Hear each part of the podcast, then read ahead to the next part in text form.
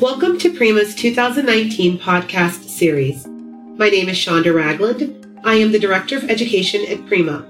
On this Prima podcast, Lisa Ann Bickford will discuss disaster recovery and workers' compensation. Lisa Ann is the Director of Workers' Compensation Government Relations at Coventry Healthcare. We will also be joined by Taekwon Gilbert, Prima's Education Coordinator. Taekwon will moderate the discussion. Enjoy the podcast.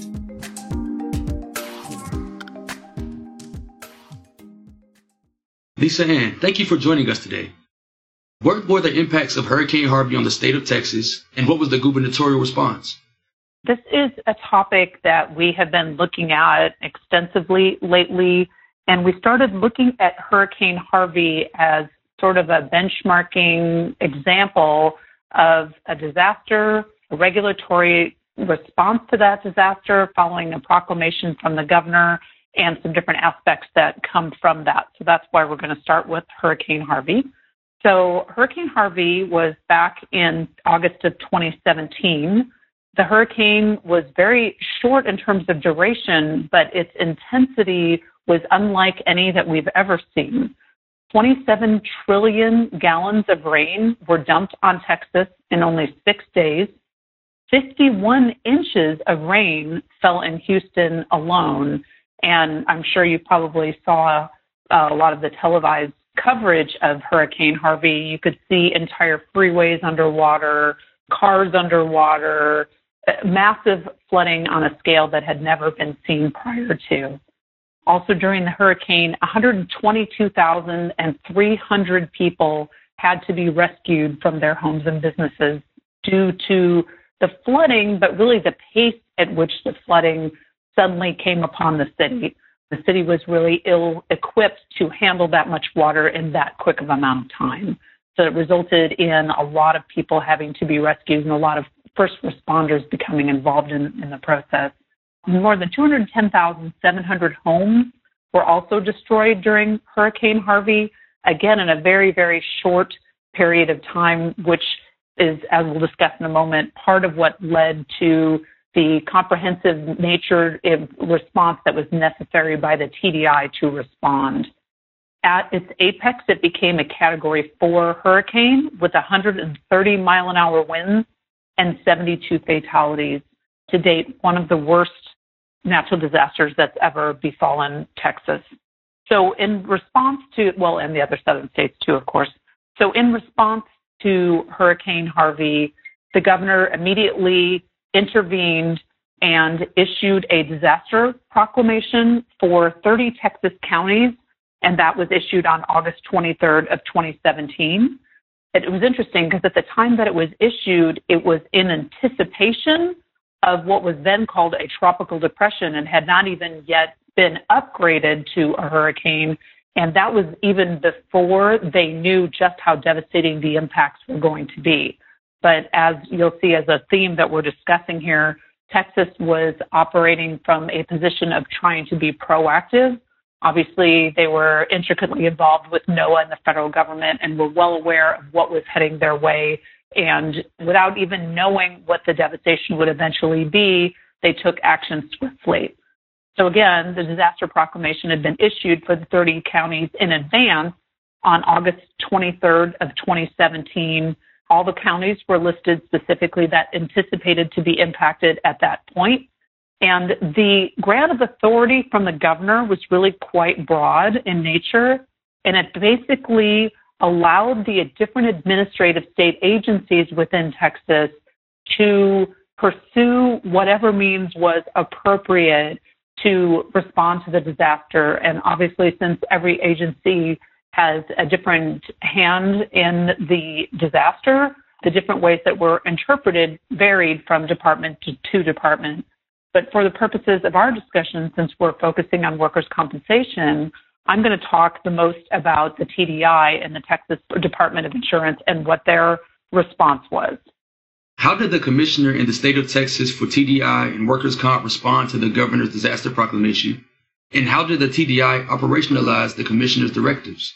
I'm glad you asked. This is a really important point. So we have a state that sees a disaster coming The governor's office takes proactive steps to set them into a state of readiness in anticipation of then what became a hurricane making landfall. So then it was up, as I mentioned, to the various departments within the state to figure out what to do to help the state overall and to help operationalize the directive that came from the governor's office. So from our point of view in workers' compensation, what we were most focused on was the Texas Commissioner's bulletin number B like boy 002017 from the TDI that was issued on August 29th of 2017. And this was a very notable action that was taken by Commissioner Brannan, who is heading up the workers' comp part of the TDI at the time that the disaster issued. As I mentioned a moment ago, the governor's proclamation was on August the 23rd, and it took only 6 calendar days for the TDI to issue their bulletin on August 29th, which basically told those of us that were stakeholders in the workers' compensation system, what is it that we need to be thinking about in terms of particular impacts to workers' compensation associated with responding to the natural disaster. So among the provisions that were contained in the bulletin, it had required carriers to continue benefit delivery in affected counties. And that seems like it might be straightforward, but when you consider the fact that areas such as Houston, which was a very populated area, which theoretically could have had a number of injured workers prior to the disaster that were already in the system, trying to continue benefit delivery to those affected claimants in those counties was a challenge. So it was a much broader scale impact than might be thought of at first blush. Secondly, the bulletin waived penalties and restrictions for claimants that were seeking emergency and non-emergency care in non-networked facilities and or with non-network providers. This just kind of makes some common sense. And we'll talk about the broader implications of this concept later for other states. But certainly in a situation where we have a large presence of networks, and in Texas, of course, we have the HCN. There are other states like California that have the managed care networks or the MCN or MPN, rather, managed provider networks. And a number of other states have a comparable offering. And what do we do in the event of a natural disaster where a previously assigned network provider is either no longer able to provide care and or you have a displaced worker who doesn't have their home anymore, so where they had been seeking medical care was not an option for them, or any one of those other options. I mean, there's a million. There can be a situation where the provider is still standing and the records are lost, or the providers had to relocate and move to another state or another area temporarily since they've been displaced, et cetera, et cetera, et cetera. So having a process in place for claimants to seek care outside of the network is an important consideration. Also within the bulletin were extended deadlines for medical examinations. Texas is a very highly regulated state with a lot of very specified timeframes. And in response to the hurricane, it was understood that sometimes those timeframes couldn't be met, either for practical reasons, such as the provider's office no longer existed, and or some of the issues that we touched on before, such as that the claimant may have had to be relocated to a completely different area, either in a shelter or in another alternate housing arrangement. Then another important point is on the pharmacy side. The Commissioner's Bulletin authorized payments to pharmacies for up to a 90-day supply of prescriptions, subject to the remaining number of days authorized by the prescriber, and that was regardless of the most recent refill date. And by that I mean, let's say that you have an injured worker who was already in the system, who a week before the hurricane struck went to their regular Walgreens or wherever they fill their prescriptions for their standard medication. The hurricane hit, they lost their medications and or only had part of it, or any other kind of scenario that you can possibly imagine. This was specifically designed to help those claimants that were already in the system to not only go and replace medication that they may have had that was displaced as a result of the hurricane. It was also designed to extend the day's supply, because the reality was when they were operating under those circumstances, no one really knew for sure what the time horizon was going to be before we would be back to sort of a more normal, if you will, processing of prescriptions and standard operating procedure. So there was kind of a twofold thinking with that. So another major provision would be expedited change of address processing. And that's on the TDI side as well as for carriers. Obviously, we had a lot of people that were suddenly displaced and had to move quickly. And when you've already have a situation where they may be compromised medically for a number of reasons, either their medications, access to their providers, et cetera, or transportation, the idea behind the expedited address, change of address processing was to help those folks to get back on track as quickly as possible. A few other points that I will mention, the Texas side, I mentioned they are a highly regulated state.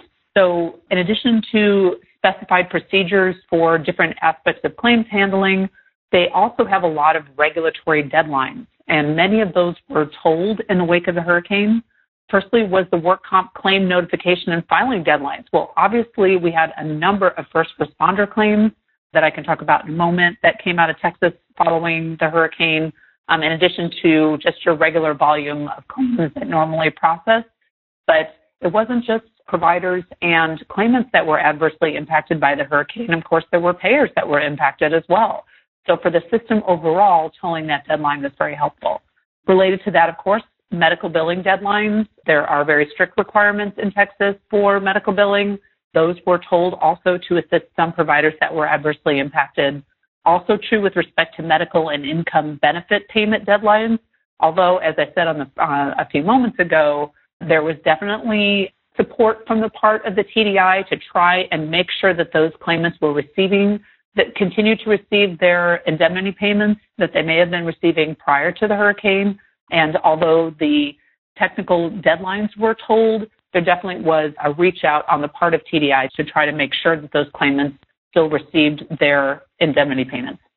A couple other things that were told, electronic data reporting deadlines, also medical and income benefit dispute deadlines. So just like we have issues getting things sent out to folks, we had some issues in the event that a dispute arose and meeting those deadlines became challenging. So that was another thing that the TDI responded in to try and help people out in the system overall. Thanks for tuning in to this Prima podcast. I would like to take a moment and invite you to Prima's 2019 Annual Conference, June 9th through 12th in Orlando, Florida. Here are some words from Prima's Meetings Director, Monique Gilliam, regarding Prima's 2019 Annual Conference. If you haven't heard, Prima's exhibit booth sales are now open. We are over 50% to capacity and space is filling up fast, so reserve your spot today by visiting www.primacentral.org and clicking the Annual Conference tab. We'll see you in Orlando. To learn more about Prima's 2019 Annual Conference, visit primacentral.org. What was the impact of the Camp Fire in California, and what was the state response? California, it's a very different scenario. We're going to talk about the Camp Fire for a minute to set the scene for what happened in California and then use that to compare with the Texas model and see where some lessons learned possibly could have been gleaned on the California side. So for the Camp Fire, there were 81 deaths associated with the Camp Fire, and that fire claimed more victims in California than the previous three worst wildfires combined. It was the standout worst natural disaster from a wildfire standpoint that the state had ever seen. 18,421 structures were destroyed during the Camp Fire, which made it more destructive from a property standpoint than the state's seven next worst fires combined. And bear in mind that all of that destruction occurred during the course of only 2 weeks. So it's sort of, in that sense, it is similar to Harvey, where it was a large amount of widespread destruction in a very, very abbreviated period of time. Just the structure loss alone associated with the Camp Fire was more than 3 times the toll from the previous fall's Tubbs fire in Napa and Sonoma. And quite frankly, the state hadn't even really gotten to a point where it had recovered from the Tubbs before the Camp Fire happened, and it was less than a year later. At its apex, the number of acres that burned grew more than 350% between the first day and the second day. So the rapidity with which the fire spread was startling and required a very quick response time on the part of the first responders in California. Interestingly, on the healthcare side, something that we don't often think about, but Camp Fire took out a hospital. Adventist Health Feather River Medical Center was damaged, and the patients had to be evacuated. So when we talk about like looking at things from a healthcare perspective associated with a natural disaster, we don't often think, oh, what happens if the medical care support system goes away?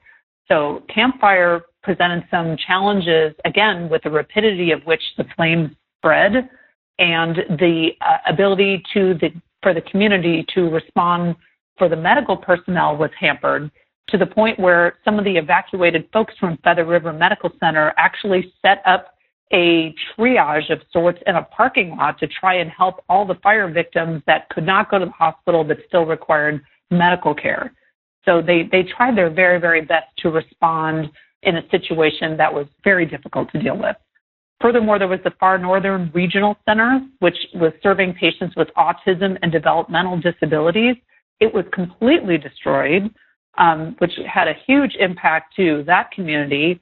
The impacts were so broad as to result in a disruption of telepsychiatric services and on-site medical and pharmacy records. So that is another large-scale regional center that had been impacted by the fire, and again, in a very, very, very short amount of time.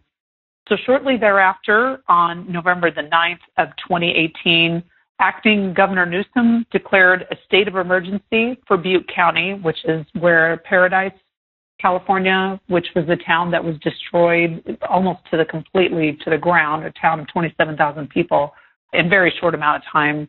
The acting governor at that point declared the state of emergency. And then the question is, if we look back towards Texas and the TDI, what do you do? So what does one do when the state of emergency has been declared at the state level? What happens to displaced workers and displaced medical facilities like we talked about, et cetera, that have been impacted from a workers' compensation standpoint? Well, that's something that we're going to explore a bit in a moment and talk about what can be done as a lessons learned in California and the lessons learned for other states who might be having to find themselves in a situation such as this. So how could the Texas model have been applied in California, and what benchmarks can be established for jurisdictions interested in disaster recovery regulations? You know, that's a really good question. I think we've got some great lessons learned and benchmarks that we can take away from what happened in Texas and apply the model to California. Immediately following the disaster, some folks within our company, as well as a number of others I know, reached out to California's version of the TDI to see if there was a coordinated agency response comparable to that which we just talked about in Texas. And we were told that there weren't, but this is something that we can think about going forward from a regulatory standpoint as well as an operational standpoint. So certainly delivery of benefit checks and necessary medical care, which was part of the directive that came from Texas, would be something that could be explored in California. There has been discussion of electronic delivery of indemnity benefits. What happens in a situation where someone can't get to their normal banking, or we can't get them a check in the mail because their house has been destroyed? So there might be alternative ways to see that the claimants can receive that compensation. So that's certainly one thing that can be thought about. And this isn't just true for California, but really for anywhere facing a natural disaster. Certainly waiver of penalties and restrictions for out-of-network care, like we talked about in Texas. So similar in California within the MPN, if someone needed to get medical assistance and their networked provider was no longer available, then that's certainly something that could be provided for to ensure that those claimants receive the medical treatment that they need. Of course, we talked about the expedited change of address processing for obvious reasons, and extending deadlines for medical evaluations and all the various paperwork deadlines that we talked about before.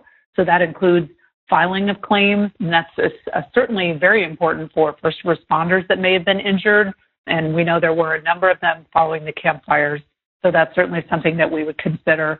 Of course, we talked about the medical billing deadlines and medical and indemnity payment deadlines. Again, all of those are things that could be implemented in other states in a similar situation.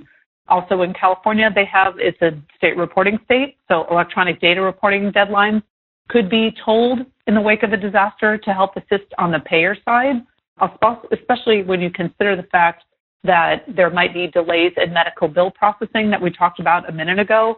Certainly that's going to spill over to state reporting on the back end, so that would be a logical extension of that. Also in California, we can talk about dispute filing, just like we mentioned in Texas. In California, there are SBR and IBR timeframes, independent medical review or IMR, IMEs for unrepresented claimants. And, you know, it is not unusual for states to have all of those types of dispute resolution processes of one type or another, whether they call it independent bill review or something else. Certainly that concept exists in other states and could be applied to other states.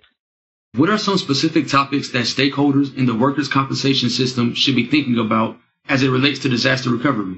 Using what we've talked about with respect to Texas and California, I think some things that we can think about from the 50,000-foot level, from a jurisdictional or a regulatory standpoint, are worth talking about. And due to our time here today, we don't have time to discuss these in great detail, but I'm going to mention them as things to be thinking about, and certainly things to perhaps pursue within your various states if you're interested in pursuing them. So here are some topics to think about. One is, what about coverage for workers that are located out of state temporarily after a disaster? So you may have a situation where an office is destroyed, such as in Houston, and they have to temporarily set up an office somewhere else for folks to work. So think about workers' compensation coverage for folks that may be technically located in one state but are temporarily displaced to another state, or even at an individual level. If a person is perhaps working from home and they no longer have home and they're displaced and they may have to work out of state, there are considerations to think about there. Secondly, are temporary changes in roles. If you think about this, you might have someone who was answering phones behind a desk, and that's certainly classified as one type of work, and all of a sudden they have to grab a shovel and dig things out or carry boxes or anything that you can picture that someone might have to do associated with responding to a natural disaster where there are impacts to your place of work. That might certainly impact, at least temporarily, what it is that you do on a daily basis for your job, and what are the associated impacts that could be associated with that. That's certainly something worth thinking about. Carriers certainly have ways of responding to events such as these, and have different criteria for evaluating whether a given employee's role has changed significantly from a loss evaluation perspective, and it's something that definitely should be thought about. There was also an article I read recently that I thought was interesting about disaster recovery employee leasing companies. So this is based on the PEO model. I've talked about the most with respect to contractors. Often contractors are in the assigned risk pool, or that secondary pool, and not able to obtain primary work insurance. And sometimes those kinds of policies do not port across state lines, but you may be a contractor who's located in, say, Alabama, and a hurricane strikes Florida, and you're a roofer, and there's a huge, huge need for roofing assistance following this type of disaster. And from a business perspective, you might want to pursue it. And certainly from a humanitarian perspective, we would want to encourage that. So the question is, what about workers' compensation under those circumstances? And there are some specialized PEOs that have stepped in to try and fill the gap that may carry multi-state coverage for workers' compensation to assist in situations just like that. But it's sort of an interesting concept to think about from not only a public policy standpoint, but also from a business standpoint, certainly. Couple other things that we can think about: disaster planning and business continuity plans. Always better to think in advance instead of having to respond after the disaster has already struck. So that's certainly something we can be thinking about in this area. Then there are legal considerations. What about delays, change of venue, et cetera, et cetera, et cetera? There are some states that have been able to use things like remote hearings, and that can be utilized after a natural disaster, et cetera. That's an entire topic unto itself. Certainly, first responder claims and issues associated with first responder claims are always going to be important anytime that we have a natural disaster. And then finally, I'm going to mention this: development of model legislation for use across multiple jurisdictions. You know, a lot of the things that we talked about that we saw in Texas, the disasters and the fires in California, certainly should give us pause about developing some sort of a model that could be used across jurisdictions to help us think about what areas might be impacted from a workers' comp perspective following a natural disaster. And I think we can use some of the lessons learned from some of the disasters that have already happened to try and help other states going forward in the future. We have reached the end of our podcast. Thanks to our speaker and all of our listeners. Please visit the Prima website to hear other Prima podcasts, join upcoming Prima webinars, read Prima blogs, and learn about other Prima educational resources. Be sure to check us out on Facebook, LinkedIn, Twitter, and our very own Prima Talk. Have an amazing day.